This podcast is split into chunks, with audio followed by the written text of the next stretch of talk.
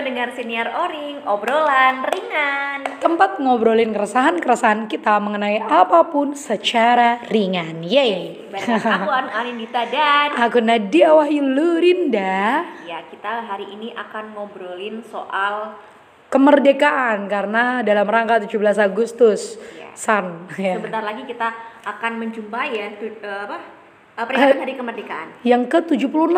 yang ke-76. Gila. Maka dari itu kita akan mengangkat satu tema tentang kemerdekaan. Namun tapi kemerdekaan ini spesifik ke eh, mau kita kerucutin ke perempuan. Iya karena kita perempuan, jadi kita resahnya adalah tentang perempuan. Iya, benar sekali. Tapi tidak menutup kemungkinan ini bisa didengerin semua Iya dong. gender ya. Si- iyalah semua laki-laki kan juga punya perempuan di hidupnya. Oh. Nah, di sini aku bakalan langsung aja ya Nat ya. Apa tuh yang diobrolin? Jadi jadi guys, apa namanya? Kak Anung ini udah nyiapin beberapa poin lah ya yang Iya. pengen kita obrolin supaya lebih padat aja. Kan biasanya kita lama tuh. Semoga kamu kalian kalau punya masukan ke itu aja dikasih tahu aja supaya lebih enak apa yang mau diobrolin.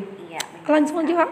Apa tuh? Langsung aja ada poin-poin yang aku highlight gitu ya soal perempuan dan kemerdekaan yang aku pengen tanyakan juga ke Nadia dan nanti aku juga bisa share juga. Yang pertama, yang pertama nih Nat, makna kemerdekaan. Makna kemerdekaan bagi perempuan menurut Nadia itu gimana sih? Makna kemerdekaan dari segi eh, bagi perempuan ya, tapi dari segi kemerdekaannya aja dulu. Kemerdekaan itu berarti terbebas dari segala bentuk penjajahan. Sederhananya sih aku mikirnya gitu. nggak tahu deh bener apa nggak di KBBI. Nah, begitu juga dengan bagi perempuan, kemerdekaan bagi perempuan ya berarti perempuan itu terbebas dari penjajahan. Penjajahan itu berarti tidak dianggap sebagai manusia lebih rendah dibanding dari manusia lain. Dalam konteks ini berarti oleh laki-laki, oleh misalkan eh, organisasi tertentu kayak gitu. Jadi mungkin bisa dibilang setara kali ya. Kemerdekaan bagi perempuan adalah adanya kesetaraan, Kesetaraan, gitu ya. betul. Kesetaraan gender. kesetaraan gender. Oke. Nah, ini tuh kemarin aku sempet lihat juga di Tirto di Instagramnya. Tirto tuh siapa? Ah, Tirto itu adalah sebuah platform. Oh, tirto.id. Tirto.id. Oh iya iya maaf. maaf. Ya, untuk menuju setara tuh sebenarnya itu sesuatu yang belum bisa tercapai dalam waktu dekat. Mewujudkan laki-laki dan perempuan setara itu benar-benar sesusah itu, nah. Ya karena kan emang dari peradabannya udah kayak gitu, Nat. Mm, mm, mm, mm. Iya. Mm-mm. perbedaan keras antara tugas laki-laki dan tugas perempuan kan jelas banget nih dulu Mm, mm. Maka dari itu untuk penyesuaiannya penyesuaiannya agak, agak Lama. akan butuh waktu Nah, cuman gini, apa namanya? Kadang yang bikin aku ya yang bikin aku em, agak men- menyayangkan definisi setara yang sering dipakai adalah secara harfiah. Setara itu berarti sama. Iya nggak sih? Apa sih maknanya setara? iya kalau di dalam KBBI setara itu sinonimnya sama Nah. atau sejajar Nah, itu menurutku nah sejajar. Nah, itu setara itu sejajar. Nah, menurutku itu banyak disalahartikan oleh orang-orang yang kemudian muncul kasus eh iya misalkan nih kan perempuan itu setara sama laki-laki. Ya udah berarti dalam berumah tangga ya harus setara dong. Perempuan juga boleh kerja dong gitu. Perempuan juga harus bisa menuntut ilmu setinggi tingginya tapi ketika ada orang yang punya statement itu larinya atau jangan nggak nggak semua ya nggak semua tapi ada yang larinya justru ya udah kan perempuan itu berhak memiliki pekerjaan berhak memiliki gaji sendiri berhak memiliki pendidikan sendiri. Ya berarti jangan nuntut aku hanya untuk ngurus anak. Nah maksudnya ketika ada orang yang ngomong perempuan setara sama laki-laki jangan langsung menghilangkan kewajiban-kewajiban yang biasanya kita anggap itu sebagai uh, salah satu kewajiban perempuan yaitu misalkan mengurus anak. ya Eh, bisa dibilang kayak ya eh, apa sih risiko bukan ya sesuatu yang dibawa sesuatu bentuk pertanggungjawaban Hmm. kamu gitu ya sebagai perempuan yang punya anak Mm-mm, yang mau- diurus. ya harus diurus kayak Mm-mm, gitu ya mm-mm, ya, ya. Jadi bukan berarti apa namanya eh, itu sih jangan-jangan sa- eh, ini setara itu bukan berarti sama. setara bukan berarti sama atau gini Nat biasanya kalau setara berarti kamu bisa gantiin dong Nah. aku katanya setara angkat dong itu dua galon nah Kayak gitu ya itu ya. itu juga itu juga an- kan jadi aneh jadi pemahaman yang salah itu ya. menurutku pemahaman yang salah oh itu apa namanya kayak yang tadi aku bilang kita di pas off air Iya. apa namanya ketika kamu masih membawa semangat kesetaraan Iya. berdasarkan gender. Katanya perempuan setara sama laki-laki ya udah dong angkat galon. Katanya perempuan setara sama laki-laki ya udah bayarin dong. Selama alasannya masih yang dipakai adalah perempuan dan laki-laki ya berarti belum setara. Berarti belum setara kalau kamu masih uh, mengkubu-kubukan iya itu ya. iya kan mau laki-laki mau perempuan ya sama bukan aja itu esensinya bukan ya. itu Artinya kita tuh sebagai tadi ya kemerdekaan bagi perempuan adalah kita tuh punya hak-hak yang sama. Mm-mm. Kayak misalnya ini uh, apa kesetaraan upah. Mm-mm. Terus itu aku aku mau nambahin nah, soal kemerdekaan perempuan. Aku setuju banget kalau kemerdekaan perempuan itu identik dengan adanya kesetaraan. Mm-mm.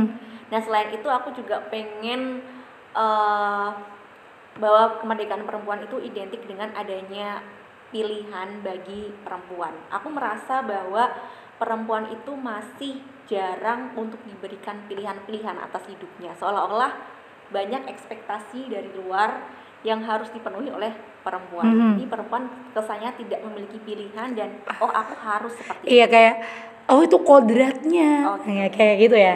Terus apa tuh berarti? Contohnya? uh, pilihan-pilihan dalam hidupnya ya misalnya aja kayak tadi ya misalnya pekerjaan ya kan Uh, kadang perempuan kalau udah menikah ya lebih baik kamu nggak usah kerja dong di rumah aja Iya. bukan itu ya maksudnya di sini pilihannya adalah kita menanyakan kembali ketika kamu udah menikah kamu pengennya apa kerja atau ibu rumah tangga Hmm. itu sih yang pengen aku uh, highlight gitu jadi adanya pilihan bukan harus A harus B tapi adanya pilihan itu yang pengen aku gemborkan Iya betul betul betul. Eh, meskipun pada akhirnya pilihan itu tentu harusnya berdasarkan atas kesepakatan antara kedua belah pihak ya. Kayak gini deh, banyak banget yang bilang kalau misalnya kita ini kaitannya sama kejombloan ya. Oh ya. Banyak banget yang bilang eh dan sen- aku sendiri tuh kadang masih mikir gitu kak. Eh, di usia yang sekarang belum nikah nih, Iya. terus kayak aku kadang mikir ya apa yang bisa aku lakukan? Aku kan perempuan nggak mungkin dong aku ngajak nikah laki-laki. Kan harusnya aku menunggu untuk diajak menikah. Iya. nah itu kan seolah-olah aku nggak punya pilihan. Aku nggak punya pilihan seolah-olah ya aku balik lagi ya.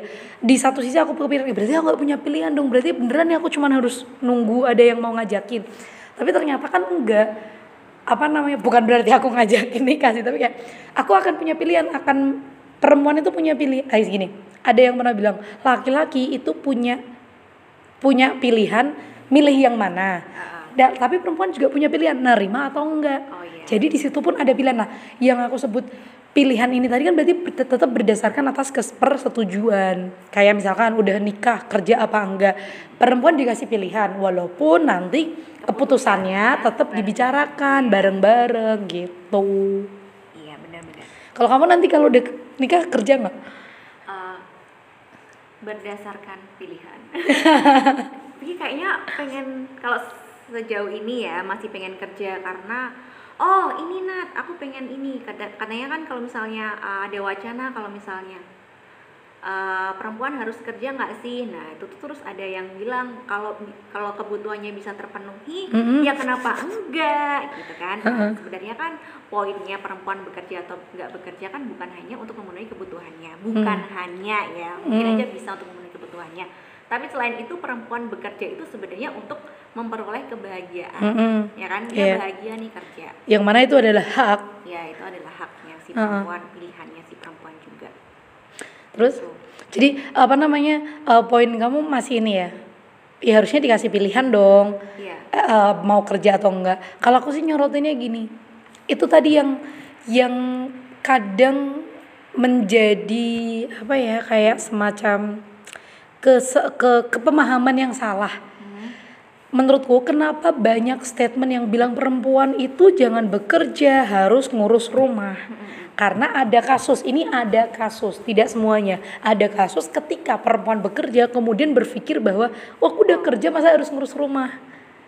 Nah ada kasus seperti itu yang akhirnya membuat masyarakat sebagian masyarakat tuh kan makannya perempuan tuh jangan kerja. Kalau kerja tuh pasti nggak bisa ngurus rumah. Atau ada yang perempuan bekerja terus perempuannya selingkuh. Itu di generasi di semuanya. Iya. karena kerja amin jadinya selingkuh. Nah itu berarti kayak pemahaman masyarakat aja kenapa sih harus mengeneralisasikan? Jadi mungkin edukasi sih kali ya. Edukasi bahwa bahwa ada sama semua itu adalah dua kata. Yang iya betul. Dia harus penarikan kesimpulan. Sama ini apa namanya eh, memahami juga. Tadi bagaimanapun ya kak menurutku ketika aku bilang bahwa itu tuh perempuan itu harus setara memiliki hak-hak yang sama. Ya. dalam rangka atau dalam bidang-bidang yang umum. Hmm, misalnya? Ya umum, katakanlah gini kalau dalam rumah tangga nggak mungkin dong aku menyetarakan sama suami aku. Masa suami aku yang mens, masa suami aku yang hamil? Jadi tetap ada batasan. Terus kemudian ketika dalam rangka melindungi keluarga. Ya kalau aku ada suami, suami dong yang melindungi. Iya. Jadi penyetaraan itu tidak terjadi di semua lini Tapi ada hak-hak yang se- seharusnya bisa didapatkan perempuan ya dikasih. Kayak tadi pilihan bekerja atau tidak. Karena toh bekerja juga bisa memperbaiki psikologis. Bekerja itu juga bisa menambah pengalaman Iya. seorang ibu sehingga nanti bisa mengajarkan ke anaknya. Nah selama kita bisa melakukan itu secara seimbang why not dengan persetujuan bersama dengan kalau misalnya udah punya pasangan dengan bertujuan bersama ya iya dong ah tapi kalaupun masih ngomong kesetaraan Hmm. nah gimana kita bisa mencapai kesetaraan kalau misalnya di kantor pun treatmentnya itu mau gimana pun kan keadaan antara laki-laki dan perempuan secara biologis kan nggak sama kan Ada Mm-mm. misalnya menstruasi Oh, oh. hamil Mhm. ya kan nah jadi sebenarnya untuk mencapai kesetaraan itu kita butuh yang namanya treatment khusus yang diberikan untuk perempuan. Jadi misalnya adalah itu cuti hamil dan nggak masalah iya iya. Dan nggak masalah ke perempuan hamil terus jadi misalnya jadi ketua gitu kan. Mhm. dan dan kita nggak perlu khawatir nanti kalau hamil dia bakalan nggak lebih nggak kompeten Mhm. gitu. Ah iya iya. Terus terus? Nah takutnya kayak gitu. Jadi eh, ya jangan sampai kita berpikiran itu apa namanya jangan mengaitkan hal yang tidak berkaitan. Hamil dengan kompetensi menjadi seorang pemimpin bukan hal yang bisa dikaitkan. Kompetensi seorang pemimpin karena kecuali kompetensi seorang pemimpin perang. Ya jelas kalau hamil perang ya gimana? Tapi kan ini bukan pemimpin perang maksudku jangan mengaitkan sesuatu yang tidak berkaitan. Kayak zaman sekarang pemimpin di rumah aja bisa. Kayak gitu. Nah mungkin eh, hal-hal semacam itu yang harus diedukasi sih ke masyarakat ya. Apa namanya? Kalau tadi nih apa namanya? Kalau tadi kaitannya sama perempuan kan bagaimanapun itu adalah secara fisik pun beda sama laki-laki heeh. ya memang iya makanya aku bilang nggak bisa disamain sama rata kalau kita sama-sama nggak bisa kelahi kayak misalnya aku nih nggak bukan bukan orang yang jago eh, bela diri kemudian tonjok-tonjokan sama laki-laki bagaimanapun menang laki-lakinya jadi maksudku ya itu tadi definisi setara tapi nggak sama. Tapi apa yang bisa diberikan, apa pilihan yang bisa diberikan ya berikan. Kalau emang nggak bisa secara apa ya, secara alamiah memang nggak bisa, ya udah emang enggak. Jadi kita harus tahu. Intinya pemerolehan haknya sama ya pemerolehan hak, hak yang bisa. Nah, hak yang bisa diperoleh laki-laki juga harusnya bisa juga nih dari perempuan juga bisa. Pemimpin bisa laki-laki pemimpin juga bisa perempuan. Betul. Mengurus rumah tangga bisa laki-laki, mengurus rumah tangga juga bisa perempuan. jadi dapur bukan itu wilayah Ah itu itu. ya. bukan dong bukan. Bukan itu tuh ada kok dulu. Jadi tuh istri itu dapur sama kasur apalagi ur yang satunya lagi. Nah itu tuh yang ya nggak gitu. Oh sumur apa apa gitu ya? Aku lupa ya pokoknya ada. Masa sumur sih? Iya kenapa sumur kenapa sumur kalau dapur kasur kan kasur kan karena Iya, itu. ya itulah maksudnya. Ya jangan ke situ arahnya. Jadi berikan hak eh, perempuan misalkan hak pendidikan. Nah kadang tuh aku keganggu nih. Kenapa? Kenapa sama yang ini. Kadang tuh apa namanya? Pendidikan. Gini ada yang ngomong eh, tekanan salah satu tekanan mental salah satu tekanan yang nyerang mentalku adalah makanya jangan kuliah tinggi tinggi nanti nggak ada cowok yang berani deketin. Makanya kamu jomblo kan? Makanya jangan kerja terus nanti takut kalau ngedeketin makanya kamu jomblo kan makanya kalau kerja biasa aja nggak usah jadi pemimpin nanti tuh kan kamu jomblo karena jadi pemimpin takut yang ngedeketin hal-hal semacam itu yang kadang nggak ada hubungannya gitu iya kalau kamu ngobrol sama sebagian orang mungkin itu Iya. ada hubungannya tapi isu yang kamu bawa itu emang sebenarnya melekat erat di masyarakat dan masih kejadian loh Nat. Mungkin Hmm. nggak semuanya ya, tapi masih. Statement-statement kayak gitu tuh masih terjadi. Dan mungkin nggak cuma kamu yang alami, aku yang alami, Terus- sebagian besar alami. triknya deh maksudnya siapa tahu nih buat teman-teman yang ngedengerin itu punya eh, masalah yang sama kayak serangan mental kayak gitu teman-teman cewek ya terutama. Atau cowok yang nggak setuju dengan itu. Ya nah itu menurut kamu mereka harus gimana cara aku menyikapinya? pernah uh, berdiskusi ini dengan laki-laki ya. Hmm. laki-laki tuh ngip- uh, ngobrol ngomongnya kayak gini nah kalau perempuannya udah bisa sendiri apa-apa sendiri bisa mandiri terus kayak dia kehilangan betul. peran gitu loh Nat. Hmm. jadi buat apa ada aku kalau kamu bisa sendiri toh nggak ada aku juga kamu bisa sendiri jadi seolah-olah laki-laki itu karena dia tidak memiliki peran yang cukup berarti dalam hidup si Perempuan. perempuan itu dia lebih baik mundur aja gitu oh oh itu perspektif laki-laki ya perspektif laki-laki tuh mikirnya kayak gitu loh Enggak lah perspektif salah satu lagi-lagi Iya, nggak semua ya. Ada. Iya dong kita gak boleh mengeneralisir. Aku yakin jodohku nanti bisa menerima apa apa adanya. Iya itu maksudnya em, nggak gitu makanya aku cuma mau ngasih tahu bahwa eh, prinsip yang benar yang aku bawa saat ini adalah perempuan dari segi pendidikan, dari segi pekerjaan. Kemudian satu lagi apa tadi ya? Dari segi kepemimpinan, hak perempuan sama kayak laki-laki. Tapi bukan berarti laki- eh, perempuan bisa mengalahkan laki-laki.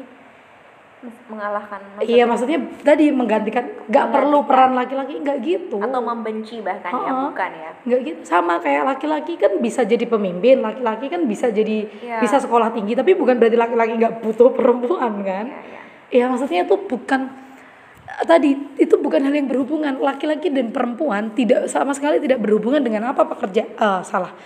Dan tidak berhubungan dengan pol eh, apakah dia berhak menerima pendidikan atau tidak tidak berhubungan dengan pantas jadi pemimpin atau tidak tidak berhubungan dengan dia bekerja atau tidak. Laki-laki dan perempuan harusnya bukan itu. Laki-laki dan perempuan Bukan acuan untuk iya untuk dan. Iya laki-laki sama perempuan itu gender. Maksudnya ya udah jenis bukan fisik, fisiologi apa sih? Or biologis. Faktor biologi. Nah itu ya hanya faktor biologis sebagai seorang manusia, bukan so manusia sebagai faktor biologis sebagai makhluk biologis bukan manusia sebagai makhluk sosial. Itu sih. Jadi berhenti Mengaitkan. mengaitkan. Mengaitkan uh, perempuan laki-laki dengan bisa nggak dia melakukan Mm-mm. ini dan itu. Hmm. Nih kan nih di poin dua kamu tuh ada mak apa namanya perempuan dianggap makhluk yang rentan. Maksudnya gimana tuh? Dianggap sebagai makhluk yang rentan. Oh, oh. seperti kayak kayak kamu yang bilang tadi ya Nat misalnya uh, perempuan setara terus habis itu si si laki-laki bilang katanya setara ya udah itu angkat dua galon itu kan Oh. faktor biologis yang nggak bisa dilepaskan dari diri seorang laki-laki dan seorang perempuan gitu kan dan makhluk ren- makhluk rentan di sini yang udah kamu bilang tadi juga waktu kita off air ketika uh, malam-malam kita keluar ya kan Hmm. malam-malam perempuan dan laki-laki itu keluar potensi atau Iya, iya, kecenderungan iya, iya. kerentanan yang Hmm. dialami perempuan itu bakal lebih besar daripada laki-laki Mhm. ya mungkin karena tadi faktor biologisnya daripada aku ngejamret laki-laki Hmm. lebih enak ngejamret perempuan kayak gitu kan Nah itu tuh menurutku ya yang salah tuh bukan ini tuh karena kita belum bisa ngatur nggak ada jambret. Kalau nggak ada jambret kan nggak ada masalah dong perempuan keluar malam. Iya. Kebayang? Jadi karena karena kita tidak bisa mengatur basmi jambret di malam hari sehingga kita terpaksa mengotakkan oh kalau laki-laki di jambret di malam hari bisa ngelawan kalau perempuan nggak bisa ngelawan itu kan sebenarnya bukan salah perempuan keluar malam kesalahan ya itu salah karena kita nggak bisa ngelola jambret jangan ada. Ya society. Iya iya iya. Jadi itu eh, apa namanya akar permasalahannya tuh jangan bias guys oke selain yang jambret itu kalau jambret mm, ini banget ya jelas banget ya. Hmm. maksudnya yang ini aja deh Uh, siang-siang deh perempuan keluar jalan kaki sama laki-laki keluar jalan kaki. Potensi disiul-siulin kan masih yang perempuan ya Gak sil sebenarnya cewek bisa juga nyiulin cowok. Iya sebenarnya tapi nggak cuman enggak karena kita nggak bisa siul. Bukan karena kita nggak bisa siul. Nggak. Kan- tapi ada fenomena cewek-cewek ngegodain cowok-cowok Ada, ada. Cuman lebih banyak Iya. ditemuin di masyarakat cewek nah siul. makanya di makanya semangat yang dibawa jangan eh jangan nyiulin cewek dong Yap. tapi eh jangan nyul-nyul nggak jelas dong entah itu cewek ke cowok Iya. cowok ke cewek ataupun cowok ke cowok dan cewek ke cewek bukan juga makanya jangan berpakaian yang seksi gitu jangan ya iya terserah sih Ntar kalau panas-panas nanti ter terbakar kulitnya ya masalah pakaian seksi itu lagi-lagi itu sih. Hak ya. Hak atas diri. Hak atas diri. Yang dia sendiri nggak tahu tuh guys definisinya apa. Tapi prinsipnya hak atas diri itu apa sih kak sama omongan kamu? Ya kita punya kita punya otoritas atas diri kita sendiri ya Nan Hmm. gitu. Jadi apa pun yang aku pakai apa pun yang aku kenakan itu kan berhubungan sama aku. Karena itu kan ada di diri aku sendiri. Kamu nggak bisa untuk Mm-mm. mencampurinya. Kayak itu kan privatnya aku gitu loh menurut iya iya iya dan itu menurut kamu belum didapatkan oleh banyak perempuan? Belum malah itu menjadi salah satu kecenderungan indikator yang disalahkan ketika kenapa kamu nyulin aku? Lah kamu pakai bajunya kayak gitu nggak pantas. Nah lagi-lagi nggak pantas itu Oh. kan perspektifnya dia. Ha-ha. menurutku kalau ini pantas dan nyaman ya kenapa kamu nyalain aku? Kayak Iya. gitu. Agak berisiko kalimat dia guys. Nggak sih jadi ya setuju setuju. Masalah apa ya kalau menurutku tuh masalah memahami apa sih bukan? Toleransi. Gini. Eh ketika kamu bilang ketika si cowok itu bilang ya lu sih pakai pakai bajunya seksi jadi aku pengen nyulin. Lah lu sih punya mulut jadi bisa nyulin gue. Maksudnya gitu. Kenapa? Emang emang kalau aturan mana atau ke, kebiasaan baik mana ketika melihat perempuan seksi adalah disiulin nggak ada nggak ada. Ah bagaimana bisa dibenarkan? Oke kalau misalkan perempuan perempuan pakai baju seksinya salah. Oke. Bukan berarti lo bisa nyiulin dia dong. Ya Oke, kenapa nggak dikasih tahu aja mbak pakaiannya jangan gitu dong? Atau yaudah lo aja nggak usah lihat kenapa sih kalau emang itu salah. Jadi kontrol diri kali ya. Hah, ini nih kalau apa namanya ada bahasa bukan berarti karena kita benar kita bisa melakukan apa pun terhadap yang salah. Atau? Ngejudge yang salah bukan ber- ber- ketika kita berpikiran benar nah berpikiran. benar itu nggak ada hak kita buat menyalahkan. Betul iya. Iya selama nggak ngelanggar hukum ya mau apa ya itu hak aja. Fahami aja bahwa dia punya patokannya sendiri patokan bahwa berpakaian seperti ini masih boleh karena emang nggak melanggar hukum. Nah dia juga nah menurutku juga ya kalau misalkan nih kamu siul selama siulmu itu nggak kedengeran sama dia itu juga jadi hak kamu Iya. atau selama kamu berpikiran ngeres misalkan sama tuh cewek. Iya iya nggak apa-apa itu hak kamu. Selama kamu tidak mengganggu si cewek. Iya benar. Ya udah gitu. Tapi hak atas diri. udah ngelakuin oh, oh. nyulin nah itu, Itu udah. udah, berpotensi iya. aku nggak setuju nih ya, iya ada nah setiap ya betul. Jadi setiap segala hal segala sikap atas dirimu sendiri terserah. Tapi ketika yang kamu lakukan sudah berkaitan sama orang lain berarti harus ada persetujuan bersama. Kedua belah pihak gitu.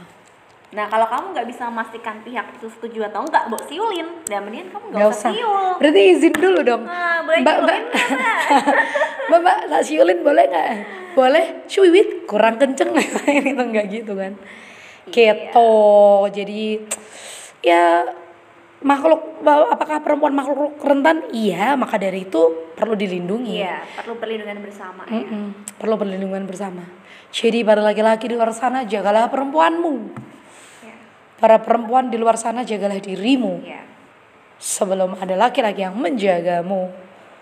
Oke. Iya itu tadi kita udah bahas beberapa poin sih aku nyoba nyentangin tapi nggak dapet. Tadi kita udah eh, ini ya tentang kesetaraan juga terus rentan kerentanan. Nah ada dua hal Hmm. tentang kemerdekaan perempuan itu. Yang pertama kan tadi ya kesetaraan yang kedua adanya pilihan. Mhm.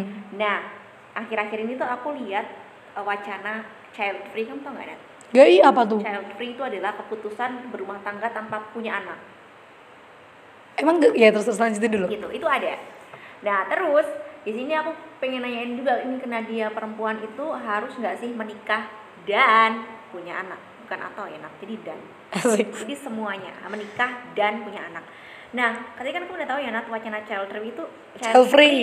child free itu sekarang udah kayak uh, mayan booming lah walaupun belum dan isu ini udah udah ada peningkatan tren gitu loh nah di di di di di luar di barat juga udah ada peningkatan dan di Indonesia juga mulai nih cuman emang masih minoritas Nah kemarin aku baca di Twitter ada salah satu apa namanya Tweet. akun gitu, Akun. akun Islami gitu ya namanya. Oke. Maksudnya dia membawa nama Islam terus dia ingin bilang gini, "Eh, haruskah Muslim ikut child free kayak gitu? Terus dia menyatakan bahwa nggak boleh. Salah Oh. satunya dia nggak setuju dengan pandangan child free. Hmm. Salah satunya adalah gini statementnya. Kenapa sih kita harus child free? Karena kalau menikah, salah satu tujuan menikah, salah satu tujuan menikah adalah punya anak.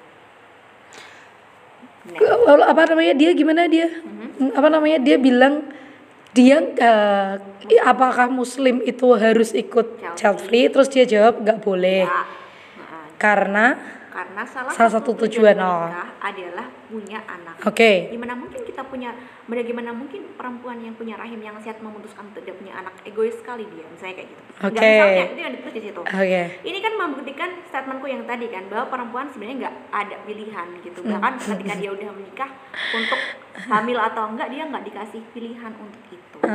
Bahkan wacana ketika child free ini digul- eh, digulirkan atau ada pasangan yang memutuskan untuk child free, aku yakin sih antara perempuan sama laki-laki ini pasti sudah ada komunikasi Kesepakatan, iya. dong kayak gitu. yang menjadi pertanyaan aku tuh ini tuh apa sih child free tuh bukan kan kalau kamu tadi bilang kan wacana ya bukan menurutku bukan wacana ya kalau kayak gitu Bukan wacana, tren Tren. Mm-mm. tren untuk child free Iya. nikah yuk tapi nggak usah punya anak ya punya gitu hak asasi sih kalau menurutku Iya. terus apakah harus sebenarnya si akun ini dia followernya banyak nggak Aduh aku nggak ngecek sih. Yang justru eh, siapa pun nanti kalau yang tahu akunnya kalau kamu mau cek yang jadi pertanyaanku adalah sengaja banget sih bikin judul haruskah muslim ikut child free? Siapa yang harusin maksudnya kenapa dia jadi nanya gitu? Kan chil- child free adalah salah satu pilihan. Ya berarti sebagai muslim ataupun tidak ini juga sebagai pilihan. Kemudian katanya nggak boleh karena salah satu tujuan menikah Adalah punya anak kalau punya anak hanyalah salah satu tujuan, apakah semua tujuan itu harus terpenuhi? Kan gitu. Oke, jadi lanjut aja nggak apa-apa nih. Nggak mau. Eh, aku tadi mau ngomong apa? Ya itu maksudnya kan katanya salah satu tujuan. Kenapa kalau salah satu harus terpenuhi semua? Sama kayak kalau tadi dibilang dia kan punya rahim yang sehat kalau tidak untuk mengandung kok egois, sekali. Aku punya aku punya apa ya? Eh Dia ngejat perempuan itu eg- dia ngejat Hah. perempuan itu egois gitu loh karena dia nggak mau nggak mau hamil. sama kayak aku punya tangan bukan tangan ya iya aku pengennya kayak karena aku punya tangan nih sehat kan tangan kananku misalkan. Aku nggak pengen nyentuh gelas. Misalkan ya kan itu kebebasan aku dong. Aku nggak pengen menggunakan tanganku untuk nyentuh gelas. Egois sekali kamu nggak mau nyentuh gelas pakai tangan nggak gitu kan? Oke, jadi intinya yang aku dapat berarti itu adalah ranah privat ya Nat. Mm, Nggak menurutku. seharusnya orang tanya kan, kayak- nggak harus kamu child free kayak gitu loh. Iya iya nggak harus. boleh, eh, kamu nggak boleh. nah kalau nggak harus nggak apa-apa. Kalau nggak boleh itu yang. Larang-larang Hmm, kalau ngelarangnya cuma ngelarang istrinya misal nggak apa-apa. Tapi kalau nggak mau ngelarang orang lain, eh tapi nggak apa-apa juga sih kak. Kan dia berhak melarang, aku berhak tidak peduli dengan larangannya. oh iya. Ya selama dia nggak maksa, selama dia nggak ganggu deh, biarin aja lah. Warga Twitter Tapi itu dia di komen bahkan Banyak. di komen sama yang yang itu ya, yang berpikiran untuk child free. Di- apa komennya? Komennya gini, saya dan istri saya memutuskan untuk child free setelah sebelumnya tuh dia gagal dalam Memiliki anak. mm, memiliki anak dia gagal terus sekarang aku uh, memutuskan untuk child free dan kami bahagia kayak gitu sih.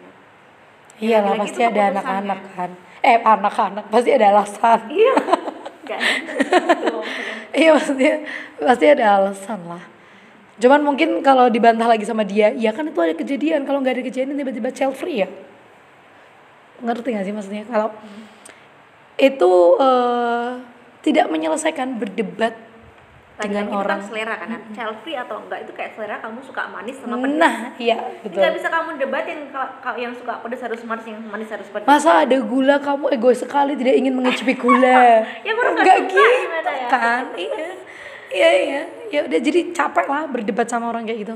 Diedukasi aja sih maksudnya eh perang argumen boleh nggak kalau perang argumen? Nggak. Nggak apa-apa. Ya salah dengan segala resikonya jangan perang argumen tapi kalau kalah argumen marah-marah. Oh ya benar. Dengan segala resikonya. Jadi apakah perempuan harus menikah dan punya anak? Pilihan. Itu pilihan masing-masing ya. Boleh atau enggak ya dengan segala konsekuensinya. Ya.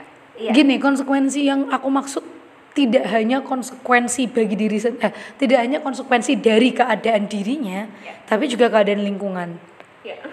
Maksudnya gini ketika kamu memutuskan so ketika kamu bukan cuma perempuan sih kayaknya kalau menikah sama punya anak. Siapa pun kalau kamu memutuskan untuk tidak menikah dan tidak punya anak karena kita tinggal di masyarakat yang umumnya menikah dan punya anak pasti ada serangan sosial. Meskipun yang ditanyain perempuannya. Ya. iya iya iya apa pun pasti ada serangan sosial. Jadi ya itu pilihan tapi ingat pilihan selalu ada resikonya. ada risikonya ya setiap pilihan pasti ada risikonya selalu seperti itu. Iya itu. Sih. Terus apalagi tuh ini sih. Enggak aku aku mau balik ke sini kak Yang ke mana, mana? yang bekerja. Tadi off air kita udah sempat ngobrol cuman belum keangkat di sini. Yang menurutku bagus diangkat. Ya. Tentang apakah seorang istri itu bekerja atau tidak kan itu adalah pilihan apakah tadi ada yang bilang ya kalau memang sudah terpenuhi. Kalau sudah terpenuhi kebutuhannya ya kenapa, kenapa harus kerja? gitu. iya karena memang kerja bukan cuma untuk memenuhi kebutuhan. Ya tapi kalau mau ditarik lagi tanya semua pakar ekonomi. Ya bahkan Bu Sri Mulyani aja bilang ketika apa namanya aku lupa ada apa itu. Ibu-ibu itu ibu rumah tangga itu adalah eh, tonggak ekonomi ketika ada apa-apa sama ayah sama dalam hal ini ayah adalah seorang eh, pencari nafkah utama ketika ada apa sama ayah ya berarti ibu harus bertindak Ya, jadi kayak misalkan dalam sebuah kapal, katakanlah rumah tangga itu sebuah kapal, gue, gue kayak orang berumah tangga aja. Ini eh, studi literatur ya guys, dan studi ka- bukan pengalaman empiris. iya karena belum Katakanlah belum akan segera, amin. amin Nih aku aja ngomong kayak gini, aku pengen kok nikah, bukan berarti aku ngomong tapi aku nggak pengen nikah. yap Bukan berarti aku pengen nikah tapi aku akan menikah dengan sembarangan orang. Nah, yap ini langsung Ini ini, emosi, ini emosi. kapal tadi kapal Iya kapal. Jadi maksudnya gini, katakanlah sebuah rumah tangga itu kapal. Hmm. Ada dua dayung selama selama perjalanan. Yap. Dayung ada dua dayung, dayung kanan sama dayung kiri. Ada ayah sama ibu. Kita bisa nggak sih jalan dehnya dengan Oke, aku nggak bisa bilang dayung kanan sama dayung kiri deh. Aku cuman bisa bilang satu karena kan ngedayung kan bisa kanan bisa kiri tuh. dayungnya satu gitu ya Ya dayungnya satu. Untuk berjalan apakah bisa? Bisa. Tapi bagaimana jika di tengah-tengah nanti dayungnya patah? ouch terus Terus kalau kamu nggak terbiasa mendayung dengan dayung satunya, kan bisa jadi tenggelam, bisa jadi kecelakaan mungkin. atau terkatung-katung di Terkatung-katung di tengah laut. Nah, ya, itu menurutku it- begitu juga dengan rumah tangga. Apakah bisa keluarga itu berjalan hanya dengan satu sumber nafkahnya suami? Bisa. Tapi ketika suami ada apa-apa, Iya. Terus kalau dibalikin lagi, ya kalau misalkan asa, misalkan ada usaha nih kan bisa usahanya nanti dipegang sama anaknya sama istrinya. Ya kalau nggak belajar, nggak ada pengalaman gitu. Jadi dan istri bekerja itu bisa menurutku aku tadi udah ngomong ini belum ya aku lupa. Kenapa? Istri bekerja kalau kaitannya sama supaya lebih ngurus anak ya. Dengan bekerjanya seorang ibu, ibu punya pengalaman. Yang mana pengalaman itu bisa diajarkan ke anaknya. Balik lagi itu adalah peran ibu kepada eh, untuk mengurus anak. Masih make sense. Jadi kerja sama nggak kerja tuh nggak ada urusannya sama ngurus anak atau enggak. Kan kekhawatirannya adalah nanti kalau kamu kerja sibuk ngurus anak, ya enggak, ya enggak gitu. Perempuan harusnya juga enggak gitu, tak. Dalam tanda kutip ya perempuan juga harusnya tahu diri. Iya. Begitu juga laki-laki ngurus anak bukan cuma urusan perempuan. Laki-laki juga ngurus anak. Lu jangan cuma buat doang. gitu. Jadi intinya tadi kalau misalnya si misalnya ya laki-lakinya berpikiran kan kebutuhan bisa aku penuhi, tapi itu kan sekarang gitu ya. Hmm, kan nanti Kita harus eh, semuanya harus berpikir untuk jauh ke depan. Kalau misalnya ada apa. ada apa-apa. Jadi jangan hanya ber- berdiri di satu kaki. Nah, gitu buat laki-laki Kalau misalnya pasangan kamu pengen bekerja. bekerja Tapi kalau yang nggak pengen ya nggak apa ya. nggak apa-apa ya. eh ini kayaknya ada kamu nonton Mili nggak Mili Mamet Mamet nonton nonton nonton. itu kan juga kasusnya sama si Mili ini Ernest tuh keren sih sama Mira nah Ernest sama Mira tuh menurutku pasangan yang keren. Si Mili kan ceritanya jadi ibu rumah tangga. Seneng karena si Mamet pun juga sayang. Belum belum yang jadi koki dong. Kayak Mamet itu Oh, bekerja di sama yang ayahnya. sama ya eh, di pabrik itu kan. Terus kan apa namanya milinya seneng cuman kadang ada capeknya gitu. Nah di situ kan dikisahkan bahwa yakin mil kamu gak bosan enggak kok ini kehidupanku tapi bagaimanapun juga ada kebosanan Iya, iya. kalau urusannya cuman ngurusin Anak. anak dan di rumah aja. dan di rumah aja. Nah mungkin cari aja kegiatan lain. Kalau nggak boleh dibilang bekerja, ya beraktivitas. Arisan saya. Bisa, bisa. Ikut webinar. Ikut webinar. iya, ikut gerakan kampanye apa. Oh ya seru ya. Iya, maksudnya ada aktivitas. Nah kalau salah aktivitas yang dipilih oleh istri adalah bekerja, ya nggak apa-apa dong. Dan catatan kalau misalnya uh, istri pengen beraktivitas lain harus ada dukungan dong dari sekitar. Iya, iya. Aku jadi ingat kenapa sih kita perlu ada aturan 30% laki perempuan yang ikut di mana Nat? Di perpolitik politikan. Aku tuh lupa nggak tahu. Jadi kita tuh harus mencapai 30% syarat untuk bisa di parlemen apa sih? Oh, jadi aku nggak tahu sih, nggak tahu nggak tahu aturannya. Cuman kayak gini nih, em, supaya itu harus harus menampung 30 30% kursinya itu harus perempuan. Iya. Apa gimana? Sampai ada aturan kayak gitu itu kan mengindikasikan bahwa Secara- perempuan kurang kan Iya. partisipasinya di bidang politik. Nah, nah itu kalau ditarik tarik tarik tarik mundur ya jatuhnya yang yang kita bahas tadi dan dan perlu dukungan sebenarnya sebenarnya untuk perempuan itu bisa berkarir. Mm-mm. Perlu dukungan sekitar sekitarnya. Betul betul betul betul betul. Masih mau bahas lagi? Apa? Ada yang belum dan tuh? Tapi percintaan udah ya ya. Ketidak apa sih? Perempuan mandiri identik dengan ketidak dong itu belum dong. ketidakberuntungan dengan percintaan. Enggak, itu Perempuan belum. mandiri identik dengan ketidakberuntungan dalam percintaan. Itu tapi tadi kita udah sempat bahas sebentar. Karena si laki-lakinya tuh merasa dia nggak ada peran, Oh. nggak ada peran terus jadinya dia mundur aja. Makanya perempuan mandiri itu nggak ada hubungannya sih. sebenarnya nggak ada hubungannya. Nggak ada hubungan. Tar- iya. Karena ada kok yang mandiri tapi dapat beruntung dalam percintaan ada pasti ada. banyak kasusnya. Ada juga yang nggak mandiri ternyata nggak beruntung juga ada. Terus kalau tadi dibilang eh, laki-lakinya mundur karena merasa nggak ada peran ya. ya emang nggak co belum cocok aja. Berarti itu nggak match ya iya iya. Berarti ya udah cari aja yang anda bisa mem- membuat anda bisa merasa dibutuhkan. Nah sebenarnya kan poinnya di situ membuat merasa dibutuhkan itu kan tidak tidak ada urusannya sama mandiri atau tidak.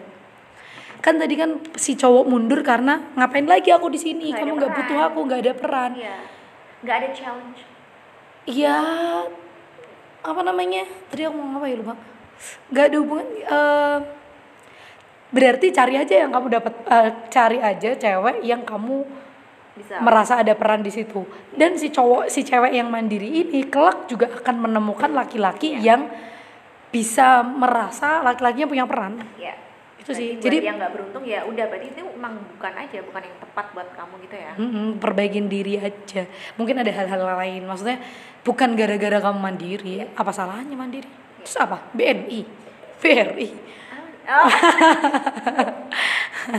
gitu gitu nih kita udah 45 menit ada lagi? 40 menit Ada lagi? apa ya keresahannya hmm, itu sih aku cuman pengen ngulangin lagi bahwa jangan mengeneralisir bahwa wanita yang mandiri itu berarti hmm, ah ini aku cuman ya. pengen bilang Apa? iya aku wanita yang mandiri itu bukan berarti dia mengecilkan peran laki-laki Iya, iya, iya. Enggak bahkan. enggak Bukan ya, Bukan. enggak apa namanya Ih, kita cuman karena apa namanya kita karena Kesannya tuh kayak salah gitu. Kesannya tuh salah perempuan mengembangkan dirinya tuh seakan salah karena merasa merasa merendahkan sosok laki-laki yang Iya berarti laki-lakinya harus lebih berkembang dong. bukan bukan nyalahin ya bukan malah negor ya bukan malah motong apa sih Iya iya iya. Iya bukan malah merusak Iya, bukan malah mem- membatasi, Iya. membatasi perkembangan. Jadi kalau di luar sana banyak yang berpikir perempuan mandiri sama dengan merendahkan laki-laki, Hmm. jangan salahin frasa perempuan mandiri, salahin individunya. Itu salah si individu yang menganggap misalkan Iya, ada ya iya. kejadian itu itu individu. Enggak semua perempuan mandiri seperti itu. bukan kesalahan mandirinya ya Bukan tujuan dari menjadi mandiri adalah eh, bukan tujuan yang benar bahwa kamu ingin menjadi mandiri hanya untuk merendahkan. Nah, itu bukan gitu. Gitu. Jadi maksudnya tetap apa namanya kalau aku bisa kalau aku mau boleh ngomong ya. Iya. Banyak yang bilang ah gini pernah ada pertanyaan, kamu selama ini gimana sama kayak kamu? Kamu selama ini kalau cerita sama siapa Nat kan kamu nggak punya pacar misalkan gitu. Ya aku punya teman ini cerita tentang kerjaan ke sini, cerita ke ini ke sini, cerita ke ini ke sini. Nah, udah kan berarti kamu nggak butuh teman hidup. Ya nggak gitu. Ya kalau ada satu orang yang bisa nampung aku sepenuhnya berarti aku butuh dong. Jadi aku menjadi mandiri bukan karena mau merendahkan karena emang belum ada yang bisa dijadiin senderan aja. bukan berarti aku nggak butuh Iya, orang juga gitu tetap ya. butuh lah. Itu aku mau meng-highlight itu jadi jangan mengeneralisir sama itu kan tadi aku sampaikan kepada orang-orang yang underestimate perempuan mandiri. Iya, iya. Nah sekarang aku mau aku juga mau ngomong ke perempuan mandiri. Iya. Ingat kalau kamu jadi mandiri, ingat ini ini apa namanya self reminder juga. Iya. Kalau kamu jadi mandiri, ya tetap pada batas-batas. Ada batasnya. Kamu jadi mandiri itu bukan berarti kamu adalah berhak segala-galanya. Ada batasnya. Ada peran yang kamu nggak boleh tinggalin. Misalkan nanti kamu memutuskan punya anak, anak tetap tanggung jawab kamu. Kayak gitu gitulah. Maksudnya semuanya ada batasnya. ya Jadi aku berdiri di tengah-tengah. kalau aku tetap tadi sih aku pengen eh, ada apa Kesetaraan, kesetaraan dan Diberi pilihan. Eh, pilihan atau konsen. konsen konsen matter. Udah ya gitu aja. Itu yuk, gitu aja. Udah berapa menit nih? itu aja tentang kemerdekaan dan perempuan dari perspektif aku dan Nadia. Mm-mm, semoga nggak ada yang tersinggung, ya. Ada yang santai aja ngedengerinnya atau mungkin bersyukur banget kalau memang ini bisa membuka pikiran banyak orang. atau yang tersulut emosinya ya maaf ya. Kayaknya enggak sih. Enggak lah kita, kayak aku berdiri di tengah. Enaknya berdiri di tengah. Jadi, nah kita berhenti, berhenti hanya ada hitam sama putih. Ingat ada abu-abu. ya karena manusia itu kan spektrum Betul. Wes.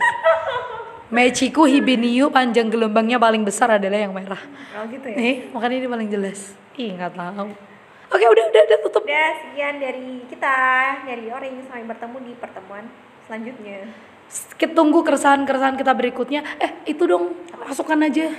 Kita akan nyoba, apa namanya, masukkan aja apa yang mau kita bahas ke DM-nya Kanung mungkin, ke Instagramnya Kanung atau ke Instagram. Oke, kalau misalnya kalian mau topik-topik yang akan dibahas, kalian pengen saran buat topik-topik yang akan dibahas apa, atau mungkin kalian punya keresahan-keresahan, Atau kalau ada yang mau ngomong, ngomong apa? ya maksudnya kalau ada yang mau nimbrung kita, boleh banget. Oh, boleh banget.